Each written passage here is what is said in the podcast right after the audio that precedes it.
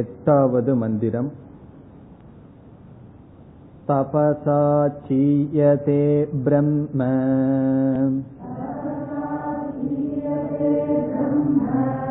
ததோன்னமபிஜாயதே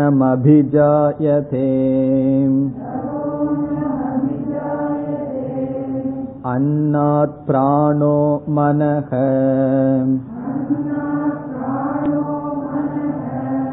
சத்யம் லோகா கர்மசு சாமிருதம்.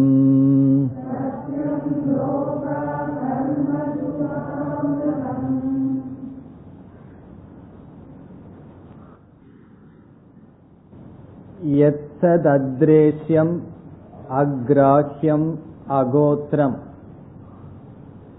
என்ற மந்திரத்தில் பராவித்யா எப்படிப்பட்டது என்று கூறப்பட்டது. அத்ரேஷ்யம் அக்ராஹ்யம் ரூபமான பரம்பொருளை பற்றிய அறிவே பராவித்யா என்று சொல்லப்பட்டது. இந்த பரம்பொருளினுடைய லட்சணத்தில் பூதயோனி என்று ஒரு லட்சணம் வந்தது.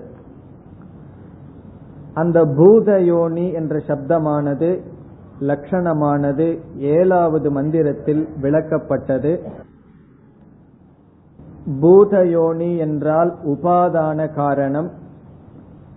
எப்படி பிரம்மமானது அக்ஷர அக்ஷரமானது இந்த பிரபஞ்சத்துக்கு உபாதான காரணம்.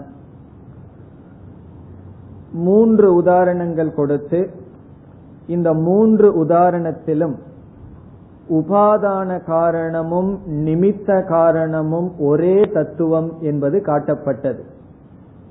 சிலந்தியானது தன்னுடைய வலைக்கு எப்படி உபாதான நிமித்த காரணமாக இருக்கிறதோ, பூமியிலிருந்து தோன்றிய மரம் செடி கொடிகளுக்கு பூமி எப்படி உபாதான நிமித்த காரணமோ, உடலிலிருந்து தோன்றிய ரோமங்களுக்கு எப்படி உடல் நிமித்த உபாதான காரணமோ, அதுபோல் அக்ஷர பிரம்மமானது ஜெகத்துக்கு பிரிவுபடாத உபாதான நிமித்த காரணம் என்று கூறப்பட்டது. அதைத் தொடர்ந்து இந்த சிருஷ்டியானது எப்படி தோன்றியது, சிருஷ்டியினுடைய லட்சணம் படிப்படியாக எட்டாவது மந்திரத்தில் கூறப்பட்டது. முதல் படி என்ன? தபசா சீயதே பிரம்ம. முதலில் பரம்பொருளானது சிருஷ்டிக்க வேண்டும் என்ற இச்சை தபம் செய்தது, சங்கல்பத்தை செய்தது. சங்கல்பத்தை தொடர்ந்து என்ன வந்தது? அன்னம் அபிஜாயதே. சென்ற வகுப்பில் அன்னம் என்ற சொல்லுக்கு நாம் பார்த்த பொருள் சிருஷ்டிக்கு தயாராக இருக்கின்ற நிலை வந்தது. எது பிரம்மமானது எதனுடன்? நாம ரூபத்துடன் அல்லது மாயையுடன். அக்ஷரமானது மாயையுடன் சிருஷ்டிக்கு தயாராக இருக்கின்ற நிலையை அடைந்தது. அதற்கு அடுத்தது என்ன தோன்றியது? அன்னாத் பிராணக. பிராணக என்ற சொல்லுக்கு சூக்ஷ்ம பிரபஞ்சம் என்று பார்த்தோம். முதலில் பிரம்மன் தயாராக இருக்கின்ற நிலைக்கு வந்து, பிறகு சூக்ஷ்ம பூதங்கள் சூக்ஷ்ம பிரபஞ்சம் சிருஷ்டிக்கப்பட்டது. பிறகு மனக சூக்ஷ்ம சரீரங்கள் சிருஷ்டிக்கப்பட்டது. சத்தியம். பிறகு ஸ்தூல பூதங்கள் சிருஷ்டிக்கப்பட்டது. லோகாகா பதினேழு லோகங்கள் ஸ்தூல பிரபஞ்சங்கள் சிருஷ்டிக்கப்பட்டது. இந்த ஸ்தூல பிரபஞ்சத்திலிருந்து ஸ்தூல சரீரங்கள் சிருஷ்டிக்கப்பட்டது என்று நாம் புரிந்து கொள்ள வேண்டும். ஸ்தூல சரீரம் சூக்ஷ்ம சரீரத்தை உடைய ஜீவன் என்ன செய்வான்? இந்த பிரபஞ்சத்திற்குள் வந்ததற்கு பிறகு செயல்களை செய்வான், கர்மங்கள் தோன்றும். ஆகவே கர்மாசு என்றால் கர்மங்கள் தோன்றின. அந்த கர்மங்களிலிருந்து என்ன தோன்றும்? அமிர்தம், கர்ம பலன். இவ்விதமானது சிருஷ்டி படிப்படியாக தோன்றியது என்று கூறப்பட்டது. இதுவரை சென்ற வகுப்பில் பார்த்தோம். இனி அடுத்த கருத்து, ஒன்பதாவது மந்திரம். யத் சர்வஜ்ஞ சர்வவித்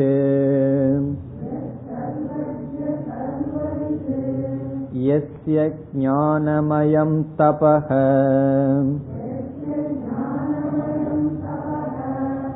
தஸ்மாத் ஏதத் ப்ரஹ்ம நாம ரூபமன்னம் ச ஜாயதே.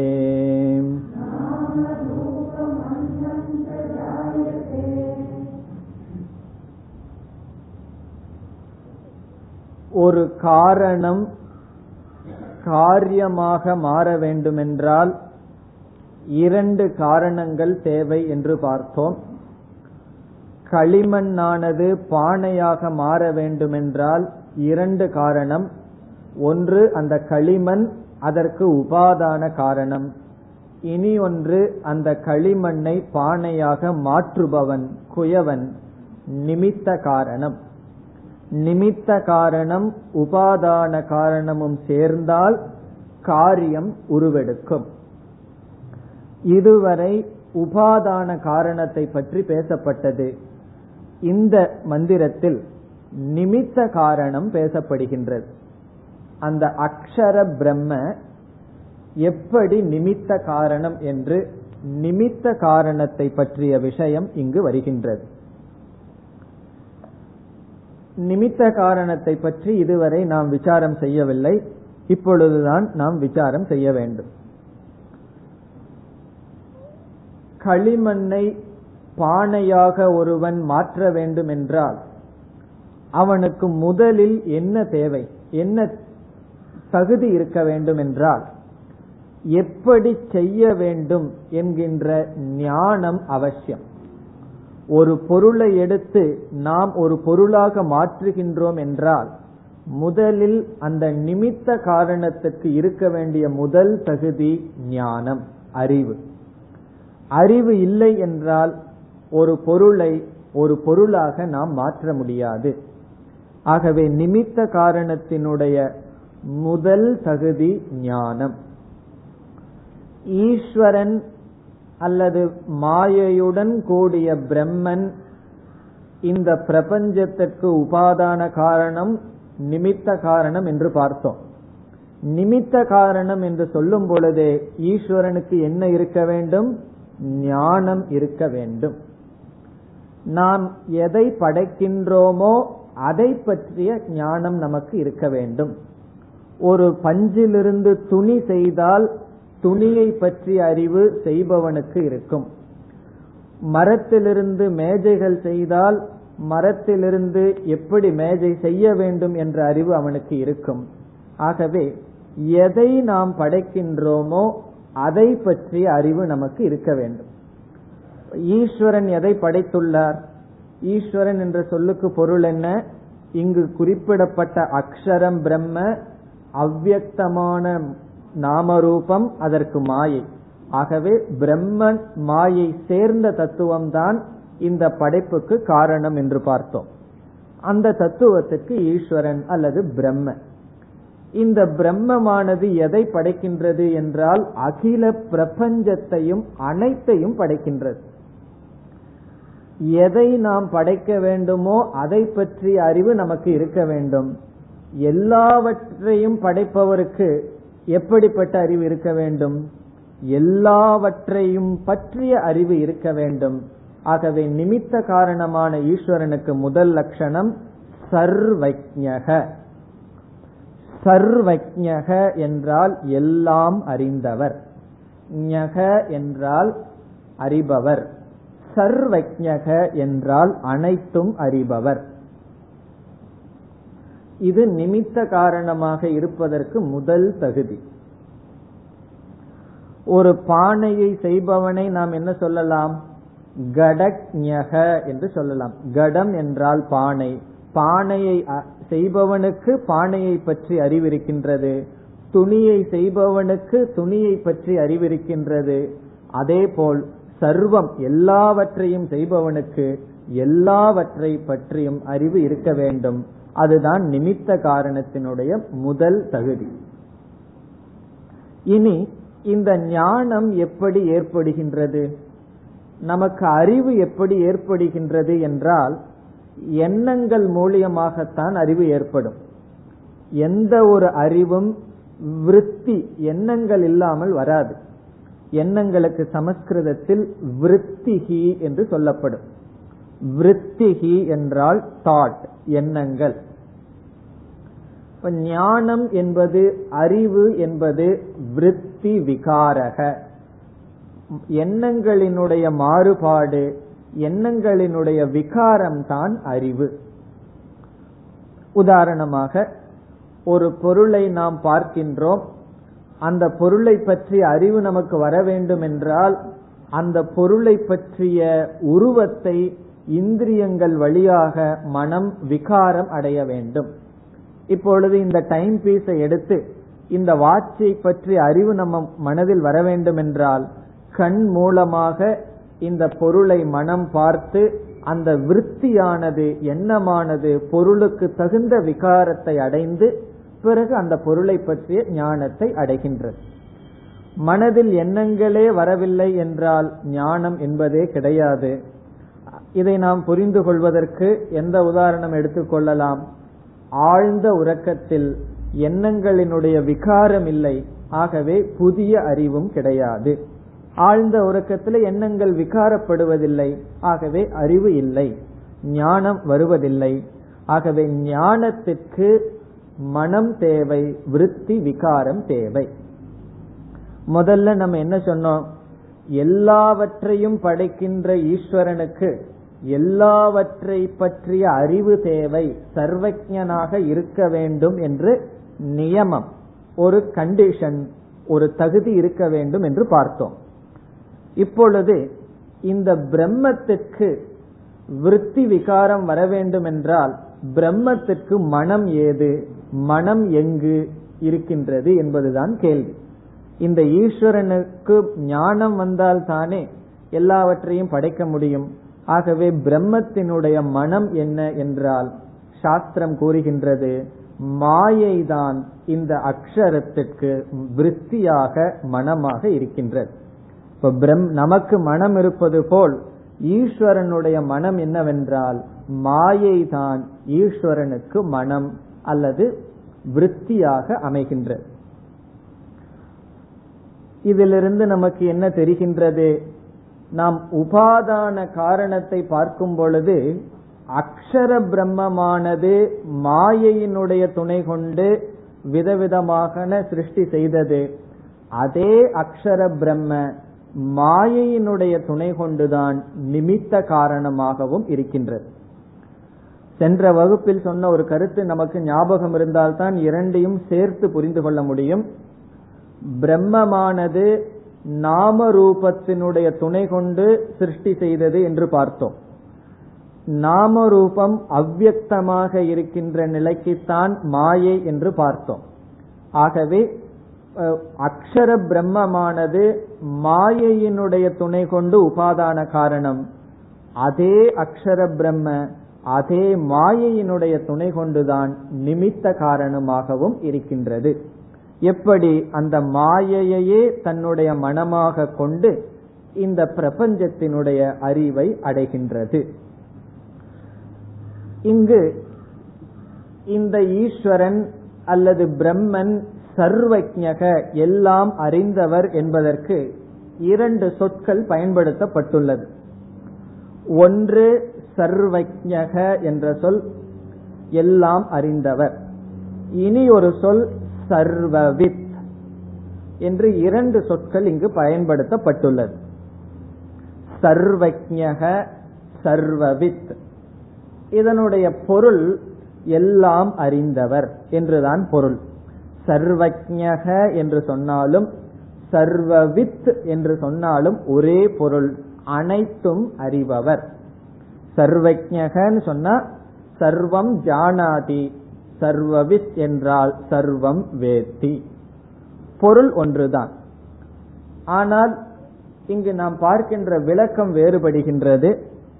சர்வஜ்ஞக என்ற சொல்லுக்கு சாமான்யமான ஞானம் என்று பொருள், அல்லது பராவித்யினுடைய அடிப்படையில் சர்வஜ்ஞக காரண ஞானத்தின் அடிப்படையில் சர்வஜ்ஞக.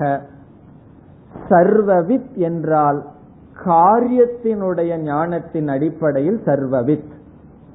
எல்லா காரியத்தையும் அறிந்தால் சர்வவித், காரணத்தை மட்டும் அறிந்தால் சர்வஜ்ஞக.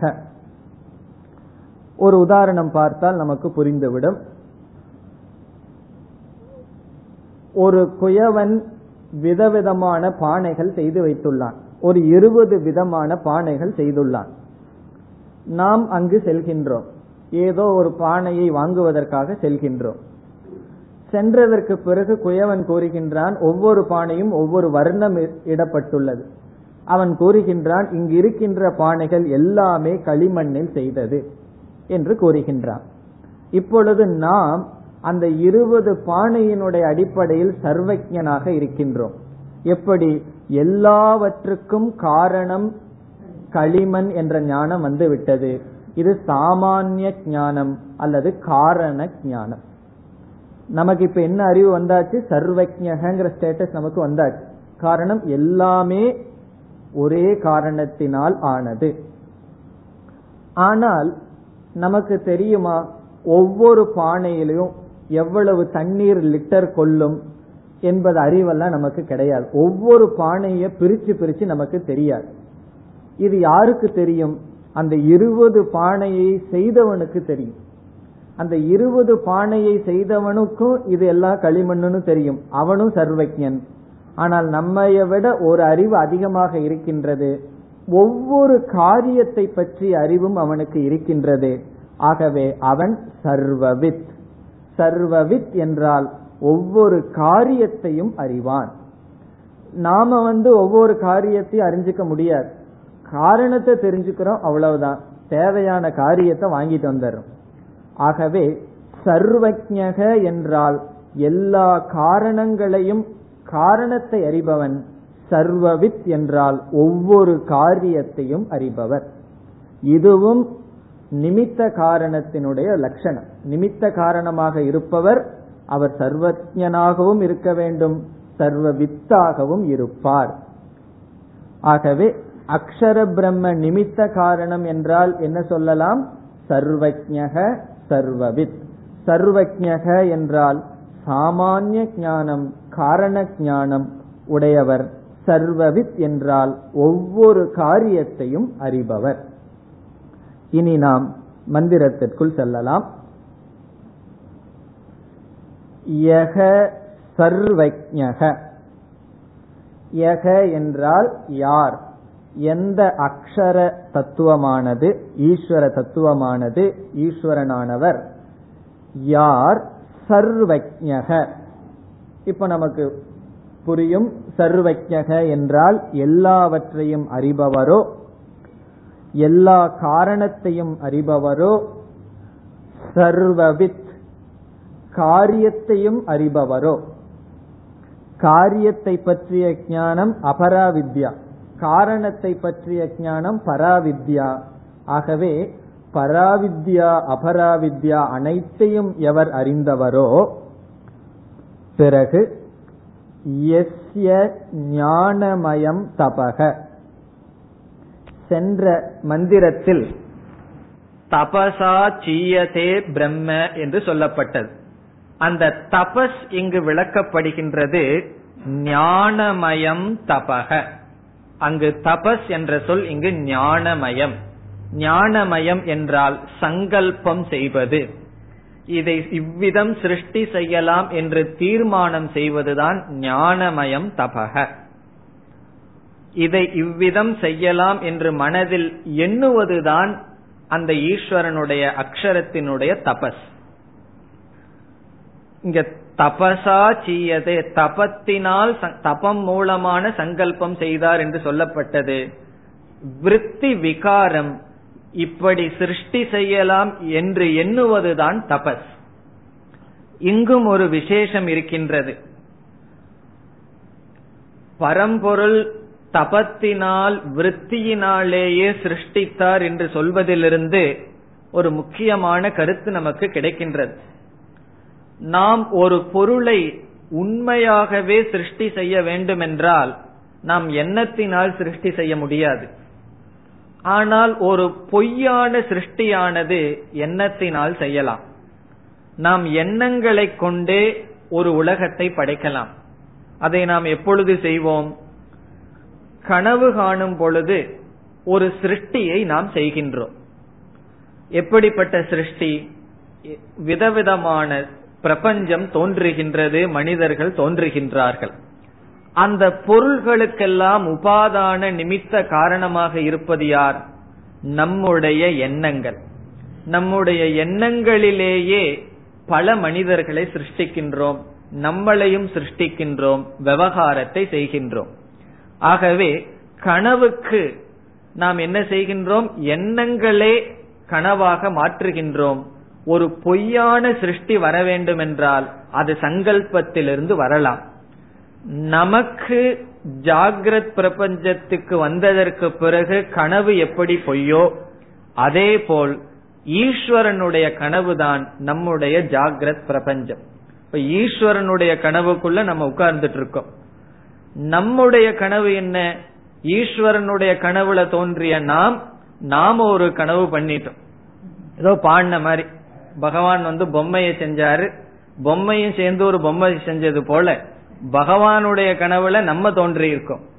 நம்ம ஒரு கனவை உற்பத்தி செய்தது போல ஒரு பொய்யான சிருஷ்டி தேவை என்றால் அது சங்கல்பத்தினாலேயே நாம் செய்து விடலாம். ஆகவே யாருடைய தபம் ஞானமயமாக இருக்கின்றதோ, எந்த ஈஸ்வரன் சர்வஜனாகவும் சர்வ வித்தாகவும் இருக்கிறாரோ, எவரிடம் எவருடைய தபஸ் வெறும் சங்கல்பமாக இருக்கின்றதோ, அந்த அப்படிப்பட்ட இரண்டாவது வரி தஸ்மாத், அப்படிப்பட்ட பிரம்மத்திடமிருந்து, அப்படிப்பட்ட ஈஸ்வரனிடமிருந்து என்னென்னெல்லாம் தோன்றியது என்று சொல்லப்படுகின்றது. ஏதத் பிரம்ம ஜாயதே. தஸ்மாத் என்றால் அந்த பிரம்மத்திடமிருந்து. எந்த பிரம்மத்திடமிருந்து? முதல் சொன்ன லட்சணமான சர்வஜனாகவும் சர்வ வித்தாகவும் ஞானமயமான மயமாக தபத்தை உடைய அந்த பிரம்மத்திடமிருந்து என்ன வந்தது? ஏதத் பிரம்ம. இங்கு ஏதத் பிரம்ம என்றால் இந்த சூக்ஷ்ம சரீர அபிமானி, சூக்ஷ்ம பிரபஞ்ச அபிமானியான ஹிரண்ய கர்ப்பன் ஜாயதே தோன்றினார். இந்த இரண்டாவது வரியில பிரம்மங்கிற வார்த்தை அக்ஷர பிரம்மத்திலிருந்து தோன்றிய பிரம்ம. அதாவது இந்த உபநிஷத்தினுடைய முதல் வார்த்தை பிரம்மா தேவானாம் பிரதம சம்பபூவன் சொல்லப்பட்டது. அந்த பிரம்மா ஹிரண்ய கர்ப்பக என்று சொல்லப்படுகிறது. அதற்கு விளக்கம் சூக்ஷ்ம பிரபஞ்ச சிருஷ்டி, அதற்கு அபிமான தேவதை தோன்றியது. பிறகு என்ன தோன்றியது? நாம ரூபம், விதவிதமான பெயர்கள். நாம அந்த பெயர்கள் எல்லாம் எதற்கு? ரூபம், விதவிதமான ரூபம், விதவிதமான உருவங்கள், வடிவங்கள். பிறகு என்ன தோன்றின? அன்னம். இந்த இடத்துல அன்னம் என்றால் சாப்பிடுற அன்னம் தான். சென்ற ஸ்லோகத்துல அன்னம்னா வேறொரு பொருள் பார்த்தோம், சிருஷ்டிக்கு தயாராக இருக்கின்ற நிலை. இந்த இடத்துல அன்னம் என்றால் போக்ய வஸ்து, நம்மால் அனுபவிக்க கூடிய பொருள்கள், உணவு, எல்லாமே நம்மால் அனுபவிக்க கூடிய அனைத்தும் அன்னம். ச ஜாயதே, இவைகள் தோன்றின. இந்த இரண்டாவது வரியில என்ன தோன்றின என்பதற்கு பிரம்மங்கிற வார்த்தை போக்தாவை குறிக்கின்றது. அன்னம் என்ற வார்த்தை போக்யம், அனுபவிக்கப்படும் பொருளை குறிக்கின்றது. அந்த பிரம்மத்திடமிருந்து அனுபவிப்பவன், அனுபவிக்கப்படும் பொருள் என்ற இந்த பிரபஞ்சமானது தோன்றியது. அதுதான் இதனுடைய சாரம். இப்படிப்பட்ட நிமித்த காரணமான பிரம்மத்திடமிருந்து போக்ய அனுபவிக்கப்படும் பொருளும் அனுபவிக்கின்ற ஜீவனும் அனைத்தும் தோன்றியது. ஜாயதே. இப்ப ஒன்பதாவது மந்திரத்துல என்ன கூறப்பட்டது? எப்படி அக்ஷர பிரம்ம நிமித்த காரணம் என்று கூறப்பட்டது. இதற்கு முன் ஸ்லோகங்களில் எப்படி உபாதான காரணம் என்று கூறப்பட்டது. இந்த மந்திரத்துடன் இந்த முதல் பகுதி முடிவடைகிறது. நம்ம பார்த்தோம், முண்டக உபனிஷத்துல முண்டகம் என்றால் அத்தியாயம், கண்டக என்றால் செக்ஷன் பகுதி. மூன்று அத்தியாயங்கள் உடையது. ஒவ்வொரு அத்தியாயத்திலும் இரண்டு பகுதிகள். இதில் முதலாவது அத்தியாயத்தில் முதல் பகுதி இந்த மந்திரத்துடன் முடிவடைகிறது. அடுத்த பகுதிக்கு செல்வதற்கு முன் இந்த முதல் பகுதியினுடைய சாரத்தை பார்ப்போம். பிறகு அடுத்த இரண்டாவது கண்டத்திற்கு செல்லலாம். இந்த உபநிஷத் முதல் இரண்டு மந்திரத்தில் பரம்பரையுடன் துவங்கியது. மந்திரம் ஒன்று இரண்டு பரம்பரா, பரம்பரையை பற்றி பேசியது. இந்த ஞானம் பரம்பரையாக வந்தது என்று இந்த வித்யா ஸ்துதி, இந்த ஞானத்தை துதி செய்வதற்காக புகழ்வதற்காக பேசியது. ஒன்று இரண்டு பரம்பரா, ஞான பரம்பரா சம்பிரதாயமானது பேசப்பட்டது. எதற்கு சம்பிரதாயம் பேசப்பட்டது என்ற கருத்தை எல்லாம் நாம் பார்த்தோம். குரு சிஷ்யனை அறிமுகப்படுத்த என்றெல்லாம் பல கருத்துக்களை பார்த்தோம். பிறகு மூன்றாவது மந்திரத்தில் சிஷ்யனுடைய கேள்வியானது வந்தது. இந்த முதல் பகுதியில் நாம் ஞாபகம் வைத்துக் கொள்வது கொள்ள வேண்டியது மூன்றாவது மந்திரத்தில் இரண்டாவது வரி. முழு உபனிஷத்தையும் படிக்கிறதுக்கு நேரம் இருந்து மனசுல ஞாபகம் வச்சுட்டா நல்லது. அது முடியாத பட்சத்துல அந்தந்த கண்டத்துல குறிப்பிடத்தக்க ஸ்லோகங்களை நான் அவ்வப்பொழுது கூறும் பொழுது அதையாவது நாம் ஞாபகம் வைத்துக் கொள்ள வேண்டும். அதை ஞாபகம் வச்சுட்டாவே முண்டகோபனிஷத் முழுதும் அறிந்ததற்கு சமம். ஆகவே குறிப்பிடத்தக்க வரி என்னவென்றால் மூன்றாவது மந்திரத்தில் இரண்டாவது வரி. என்ன வரி? சிஷ்யனுடைய கேள்வி, கஸ்மின்னு பகவோ விஜ்ஞாதே சர்வமிதம் விஜ்ஞாதம் பவதி. எதை அறிந்தால் அனைத்தையும் அறிந்ததாகுமோ, எதை ஒன்றை தெரிந்து கொண்டால் அனைத்தும் தெரிந்ததாகுமோ, அதை எனக்கு உபதேசியுங்கள்.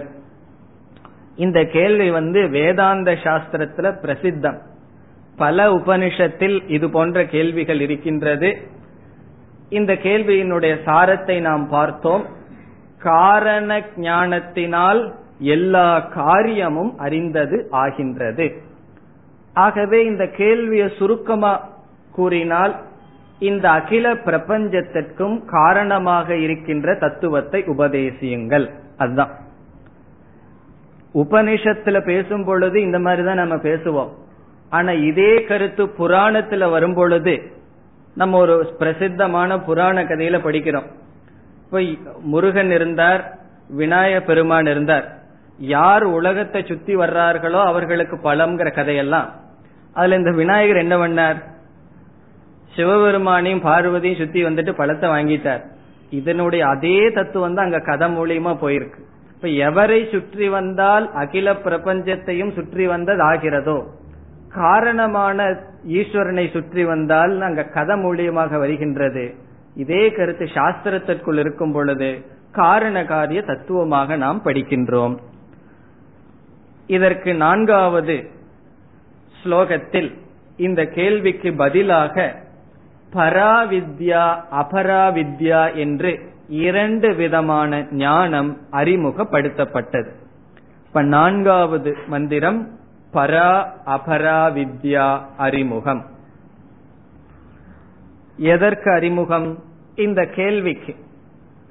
எதை அறிந்தால் எல்லாவற்றையும் அறிந்ததாகின்றதோ என்ற கேள்விக்கு குரு ஆனவர் நேரடியாக பதிலை ஆரம்பிக்காமல் இரண்டு விதமான அறிவு அடையப்பட வேண்டும் என்று அறிமுகப்படுத்தினார். பிறகு ஐந்தாவது மந்திரத்தில் பராவித்யா அபராவித்யா லட்சணமானது கூறப்பட்டது. நான்காவது மந்திரத்தில் அறிமுகம், ஐந்தாவது மந்திரத்தில் எது பராவித்யா எது அபராவித்யா என்ற லட்சணம் கூறப்பட்டது. இதுல நம்ம பார்த்தோம், எல்லா வேதங்களுமே அபராவித்யான்னு சொல்லிட்டார். அதிலிருந்து வேதத்தினுடைய சப்த ஞானம் அபராவித்யா, உபனிஷத்தினுடைய அர்த்த ஞானம் பராவித்யா. அதுதான் நமக்கு முக்கியம். உபனிஷத்தினுடைய அர்த்த ஞானம் பராவித்யா. அர்த்த ஞானத்தை விடுத்து வேறு எந்த ஞானம் அடைந்தாலும் அது அபராவித்யா. பிறகு ஆறாவது மந்திரத்திலிருந்து கடைசி வரை ஒன்பதாவது மந்திரம் வரை பராவித்யா விளக்கப்பட்டது. ஆறிலிருந்து ஒன்பது வரை பராவித்யா விளக்கப்பட்டது. இதுல ஆறாவது மந்திரம் ஞாபகம் வைத்துக் கொள்ள வேண்டிய மந்திரம். எத்தத் அத்ரேஷ்யம் அக்ராஹ்யம் அகோத்திரம், அந்த மந்திரத்தை நாம் ஞாபகம் வைத்துக் கொள்ள வேண்டும். ஆகவே முதல் பகுதியில் மூன்றாவது மந்திரத்தில் இரண்டாவது வரி, பிறகு ஆறாவது. காரண ஞானத்தினால் காரிய அனைத்தும் அறியப்படுகிறது என்பதனால் ஈஸ்வரன் என்ற தத்துவம் அறிமுகப்படுத்தப்பட்டது. அல்லது பிரம்ம அபின்ன நிமித்த உபாதான காரணம். அபின்னம் என்றால் வேறுபடாத, நிமித்தமும் உபாதான காரணமும் அந்த அக்ஷர தத்துவம் என்று அறிமுகப்படுத்தப்பட்டது. ஆகவே முதல் பகுதி முடிவு எப்படி வந்தது? பரா அபராவித்யா அறிமுகப்படுத்தப்பட்டு லட்சணம் சொல்லி பராவித்யா விளக்கப்பட்டது. ஆறிலிருந்து ஒன்பது வரை இந்த நிலையில் முதல் பகுதியானது முடிவடைகின்றது. இனி நாம் இரண்டாவது பகுதிக்கு செல்வோம். முதலாவது அத்தியாயம், இரண்டாவது கண்டம். பிரதம முண்டகம் துதிய கண்டக. ஒன்றாவது மந்திரம். ததேதத் சத்யம் மந்த்ரேஷு கர்மாணி கவயஹ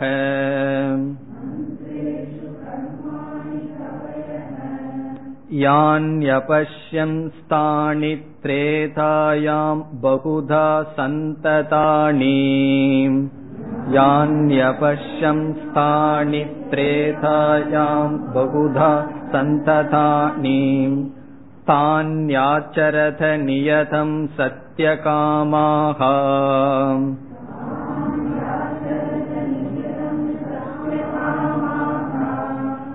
ஏஷவ பந்தா சுக்ருதஸ்ய லோகே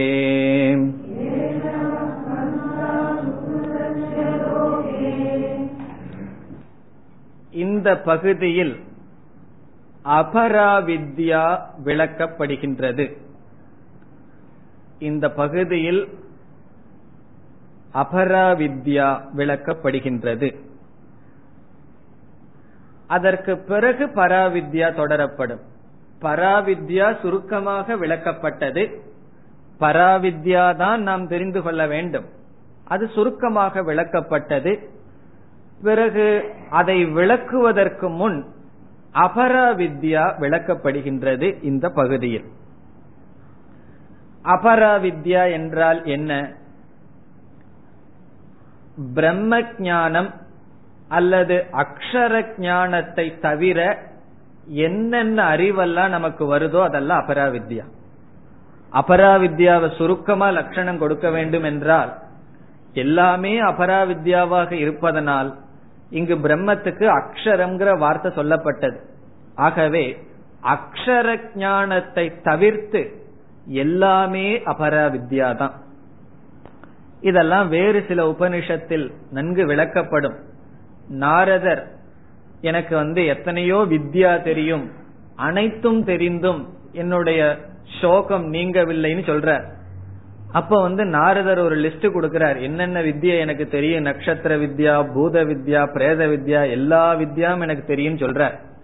ஆகவே எல்லா விதமான அறிவும் அபராவித்யா தான். பிரம்ம ஞானம் அக்ஷர ஞானம் மட்டும் பராவித்யா. ஆனாலும் இந்த இடத்தில் இந்த பகுதியில் விளக்கப்படுகின்ற அபராவித்யா இரண்டு வித்யா எடுத்துக் கொள்ளப்படுகின்றது. இரண்டு அபராவித்யா எடுத்துக்கொண்டு விளக்கப்படுகின்றது. ஒன்று கர்ம, இனி ஒன்று உபாசனம். கர்ம உபாசனம். ஆகவே இந்த பகுதியில் முதல் நம்முடைய கருத்து என்ன? கர்ம உபாசனம் பற்றிய விளக்கம். இவைகள் என்ன? கர்ம உபாசனம் இரண்டும் அபராவித்யா. எல்லாமே அபராவித்யாவாக இருந்தாலும் இந்த இரண்டு அபராவித்யா இங்கு எடுத்துக்கொண்டு விளக்கம் கொடுக்கப்படுகிறது. அதற்கு காரணம், இந்த இரண்டும் நேரடியாக பராவித்யைக்கு வருவதற்கு படியாக அமைவதனால் கர்மமும் உபாசனையும் பராவித்யா அல்லது மோட்சத்திற்கு வருவதற்கு நேரடி சாதனம். மோட்சத்திற்கு நேரடி சாதனம் அல்ல, மோட்சத்திற்கு வருவதற்கு நேரடி சாதனமாக இருப்பதனால் இந்த இரண்டும் இங்கு எடுத்துக்கொள்ளப்படுகின்றது. கர்ம என்றால் என்ன? உபாசனம் என்றால் என்ன? கர்ம என்றால் ஷரீரத்தினாலும் வாக்கினாலும் செய்யப்படுகின்ற செயல்கள். காயிக வாச்சிக வியாபாரம். வியாபாரம் என்றால் ஆக்டிவிட்டி, செயல்கள். உபாசனம் என்றால் மானச வியாபாரம், மனதில் செய்யப்படுகின்ற செயல்கள். ஜபம், தியானம், இவைகளெல்லாம் உபாசனம். இந்த இடத்துல குறிப்பா கர்ம என்ற சொல், நம்ம சாப்பிடுறோம், நடந்து போறோம், இந்த மாதிரி சாதாரண செயலும் கர்மன்னு சொல்லலாம். ஆனால் வேதத்துல சில கர்மங்கள் எல்லாம் சொல்லியிருக்கு. இந்த யாகம் நீ செய், இந்த கடமைகளை நீ செய்னு விதவிதமான செயல்களை பற்றி வேதம் சொல்கின்றது. அதை நாம் செய்கின்றோம். அந்த கர்மங்களை குறிப்பாக குறிக்கின்றது. ஆகவே இங்கு கர்ம என்றால் வைதிக கர்ம, வேதத்தில் சொல்லப்பட்டுள்ள அல்லது ஒரு லட்சியத்தை அடைய வேண்டும் என்று நாம் செய்கின்ற முயற்சி கர்ம.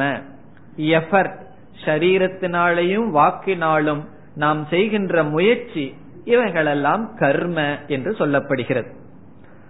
நம்ம வந்து கையை அசைக்கிறோம், காலை அசைக்கிறோம், அதுவும் கர்ம தான், ஆனாலும் செயல் தான். ஏன்னா காய்க வியாபாரம், காயத்துல உடல்ல செய்யப்படுற வியாபாரம்.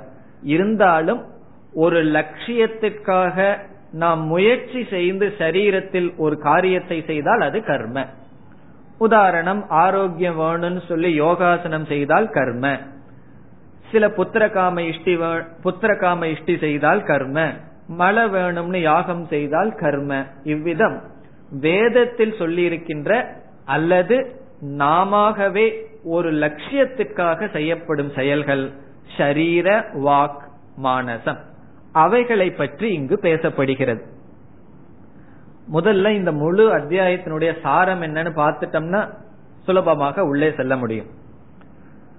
இந்த கர்மத்தை பற்றியும் உபாசனையை பற்றியும் இங்கு என்ன பேசப்படுகிறது என்றால், உபனிஷத் கர்மத்தினுடைய பிளஸ் பாயிண்ட், இந்த கர்மத்தினால என்னென்ன நம்ம அடையலாம், என்னென்ன பிரயோஜனம் இருக்குன்னு முதல்ல பேசுது.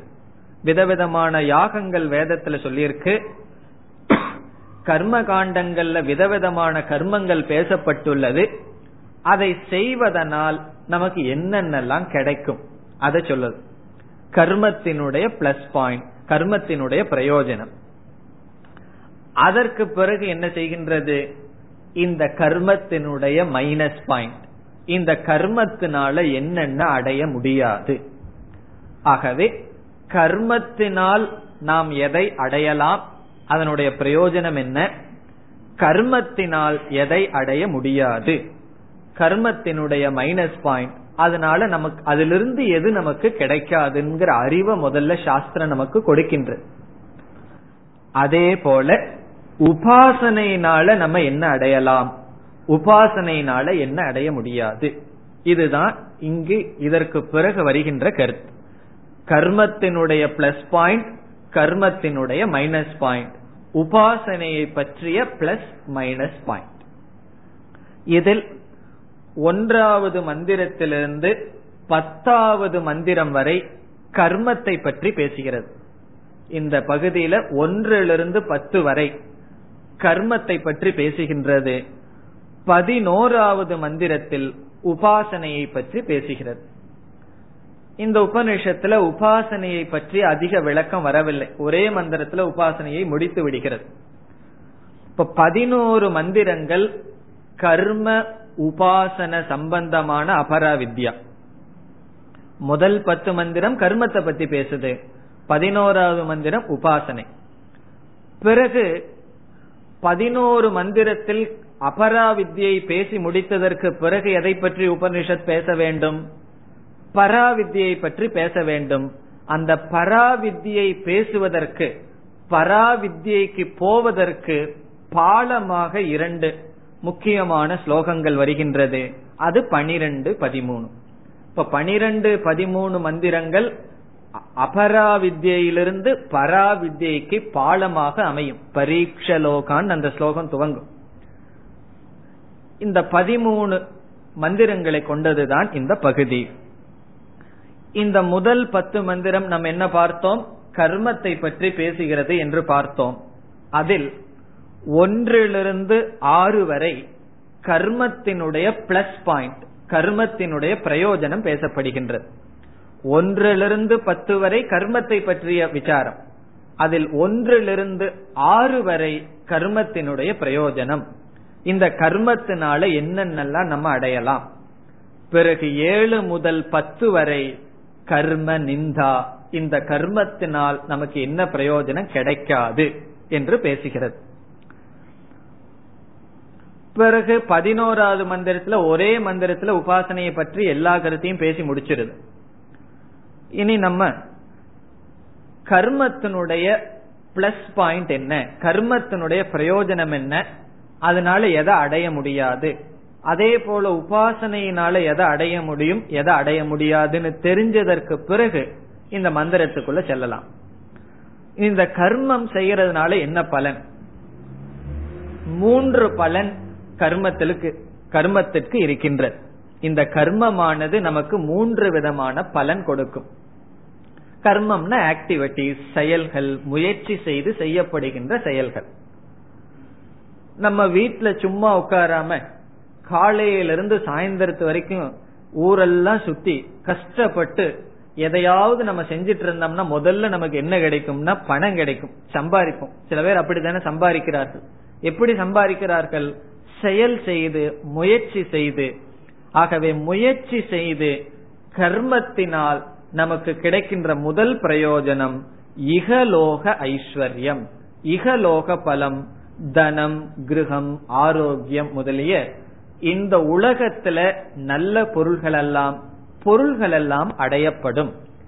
அர்த்த காமத்திற்கான பொருள்களை கர்மத்தினால் அடையலாம். இப்போ ஒருவர் வந்து எனக்கு வந்து பொருள் ரொம்ப வேணும், டிவி வேணும், வீடு வேணும், இது போல பொருள் எல்லாம் வேணும்னு சொன்னா அவருக்கு நம்ம என்ன அட்வைஸ் பண்ணணும்? தயவு செய்து இந்த நேரத்துக்கு உபனிஷத் கிளாஸுக்கு வர வேண்டாம், போய் வேற ஏதாவது வேலை செஞ்சா பொருள் கிடைக்கும்.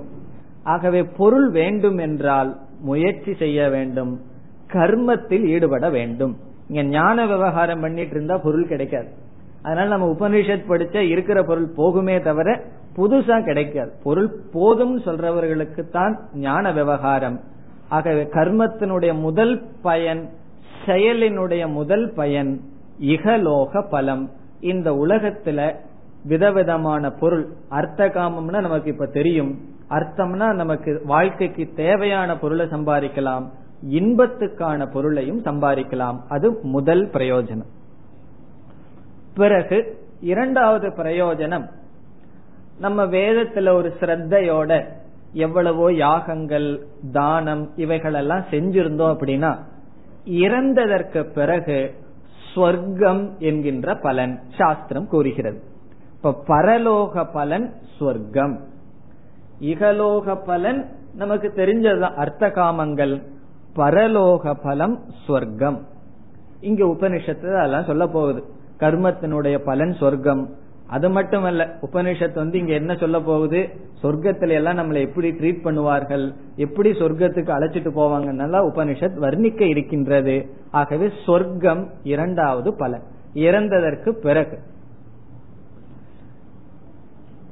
மூன்றாவது பலன், இந்த கர்மத்தை, நம்மளுடைய கடமைகள், நம்மளுடைய செயல்களை லௌகிக சுகத்திற்காகவோ அல்லது பரலோக சுகத்திற்காகவோ செய்யாமல் சித்த சுத்திக்காக செய்தால் மன தூய்மை என்பது மூன்றாவது பிரயோஜனம்.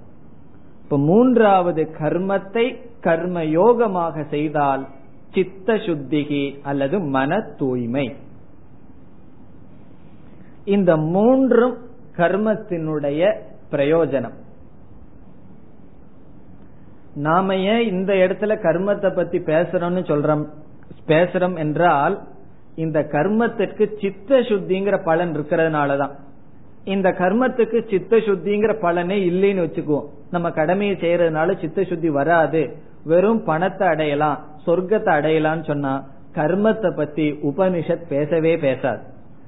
கர்மத்தை பத்தி ஏன் உபனிஷத் பேசுதுன்னு சொன்னா, மோக்ஷத்திற்கு அல்லது பரா பராவித்யாவுக்கு வருவதற்கு சித்த சுத்தி ஒரு படியாக இருப்பது, அதை கர்மம் கொடுப்பதனால்.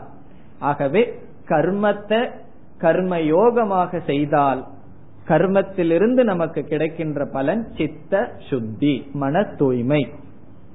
இப்ப மன தூய்மை என்றால் என்ன?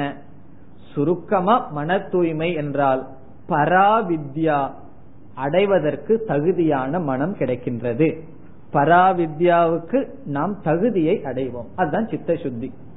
பராவித்யாவை தெரிஞ்சிட்டாத்தேன மோட்சம், அந்த மோட்சத்தை கொடுக்கின்ற வித்யாவுக்கு நாம் தகுதியை அடைவோம்.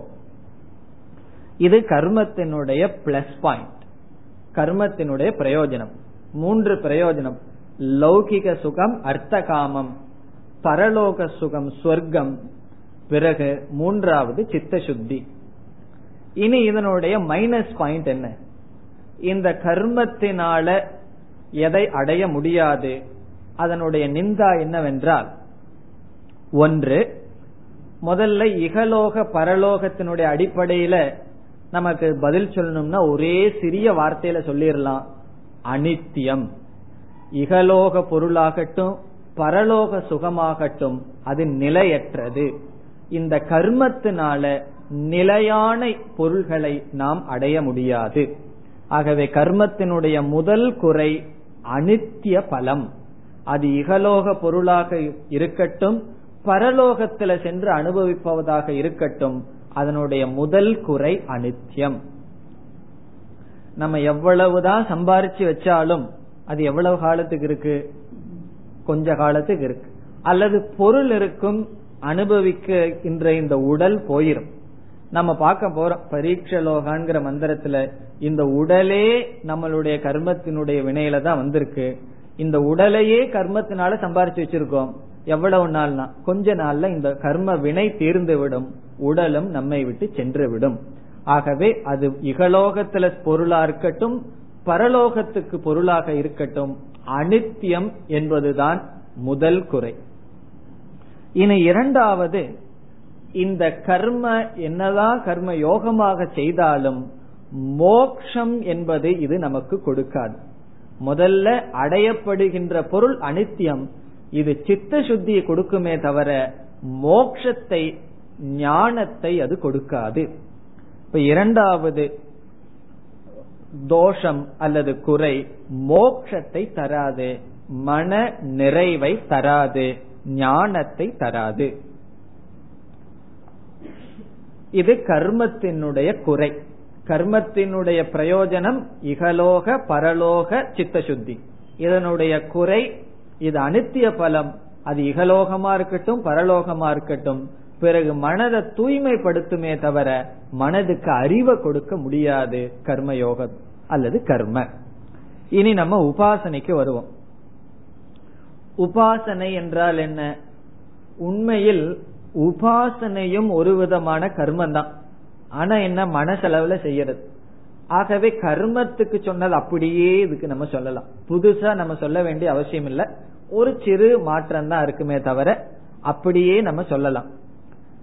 சில சமயங்கள்ல சரீரத்துல செய்யறதை விட மனசுல செஞ்சா சக்தி அதிகம்.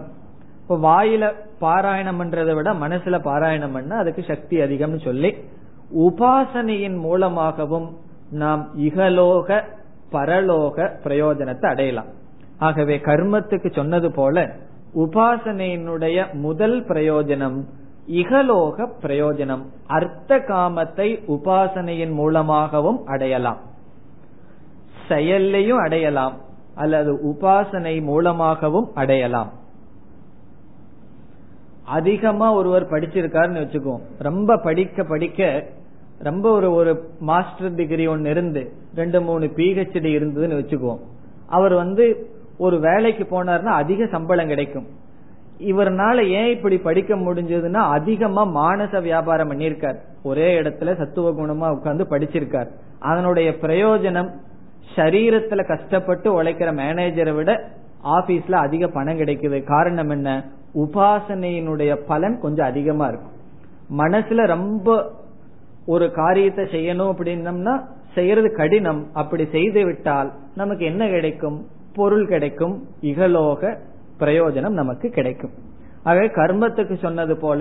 ஆனா உபாசனையா செய்தோம்னா கொஞ்சம் அதிகமா கிடைக்கும், கர்மத்தை விட அதிகமான பலன் கிடைக்கும்.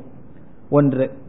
இரண்டாவது, இறந்ததற்கு பிறகு எப்படி இகலோகத்திலேயே அதிகமா பலன் கிடைக்கிறது போல பரலோகத்திலேயும் கூட பல லோகங்கள் இருக்கு. அதுல வந்து மேக்சிமம் லோகம், சொர்க்கலோகத்தை விட உயர்ந்த லோகம், அதிக சுகம் இருக்கின்ற லோகம் பிரம்மலோகம். அந்த பிரம்மலோக பிராப்தி கிடைக்கும் உபாசனை செய்தால்.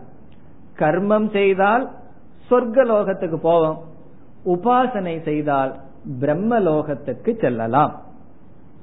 ரொம்ப படிச்சுட்டோம் அப்படின்னா ஒரு ஆபீஸ்ல மேனேஜரா இருக்கலாம் அல்லது எம்டியா இருக்கலாம், எக்ஸிகியூட்டிவ் டைரக்டரா இருக்கலாம்.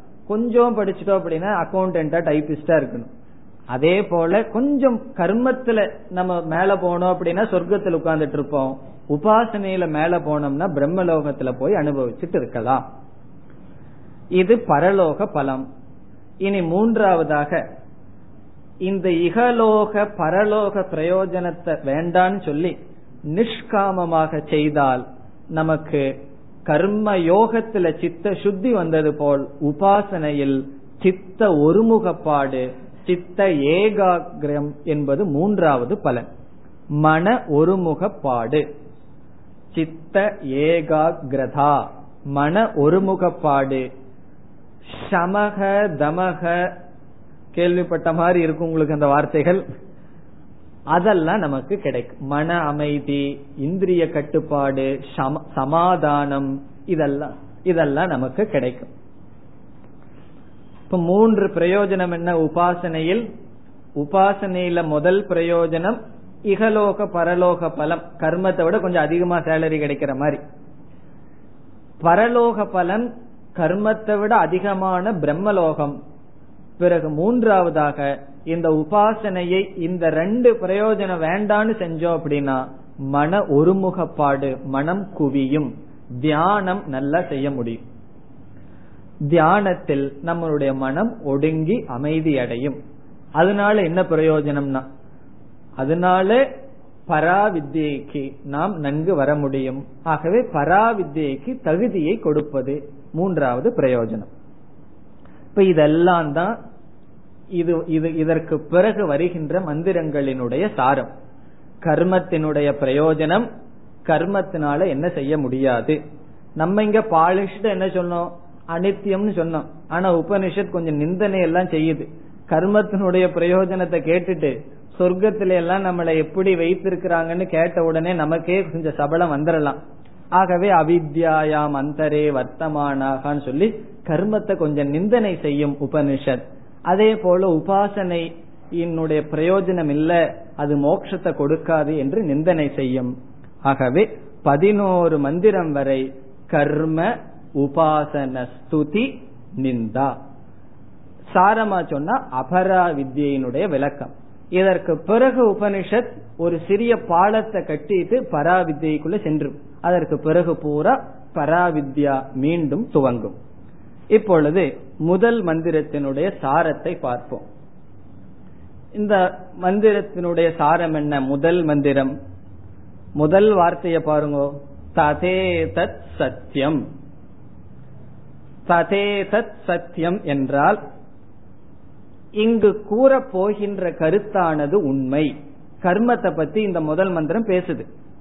நம்ம பார்த்தோம் ஒன்றிலிருந்து ஆறு வரை கர்மத்தினுடைய பிளஸ் பாயிண்ட், கர்மத்தினுடைய பிரயோஜனம் பேசப்படுகின்றது. ததேதத் என்றால் வக்ஷ்யமான லட்சணம் கர்ம, இங்கு பேசப்படுகின்ற கர்மமானது கர்மத்தை பற்றிய விஷயமானது. வக்ஷ்யமான லட்சணம் என்றால் இங்கு இதற்கு பிறகு ஆறாவது ஸ்லோகம் வரை கூறப்படுகின்ற கர்மத்தை பற்றி. கர்மமானது சத்தியம் என்றால் பல அவ்யபிசாரி, கண்டிப்பான பலனை கொடுக்கும் தன்மை உடையது. அதாவது உபனிஷத் எப்படி ஆரம்பிக்குதுன்னா, இந்த கர்மம் ஒரு செயலை நம்ம செஞ்சோம் அப்படின்னா அது பலன் இல்லாமல் போகாது, கண்டிப்பாக கர்மம் தன்னுடைய பலனை கொடுக்கும். எப்படிப்பட்ட பலனை கொடுக்கும்? நம்ம பார்த்த மூன்று பலன்ல ஏதோ ஒரு பலனை கொடுக்கும். இகலோகமோ பரலோகமோ சித்த சுத்தியோ. கர்மம் ஒரு செயல் செய்தால் அது பலனை கொடுக்கும். இது எதுக்கு உபனிஷத் சொல்லுதுன்னு சொன்னா, நம்ம வந்து ஒரு சாத்தியத்தை அடையணும் சொன்னா அதுக்கு சாதனம் கர்ம. அந்த சாதனத்துல நமக்கு நம்பிக்கை வேணும். இப்போ ஒரு இடத்துக்கு நம்ம போறோம், புதிய ஊருக்கு போறோம், ஒரு பஸ்ல ஏறி போறோம். பாதி தூரம் போகணும்னே நமக்கு சந்தேகம் வந்துருதுன்னு வச்சுக்கோ. இந்த பஸ் அந்த ஊருக்கு தான் போகுதா, நான் தப்பா ஏறிட்டேன்னு சொன்னா அப்ப எப்படி நம்ம பிரயாணம் பண்ண முடியும்?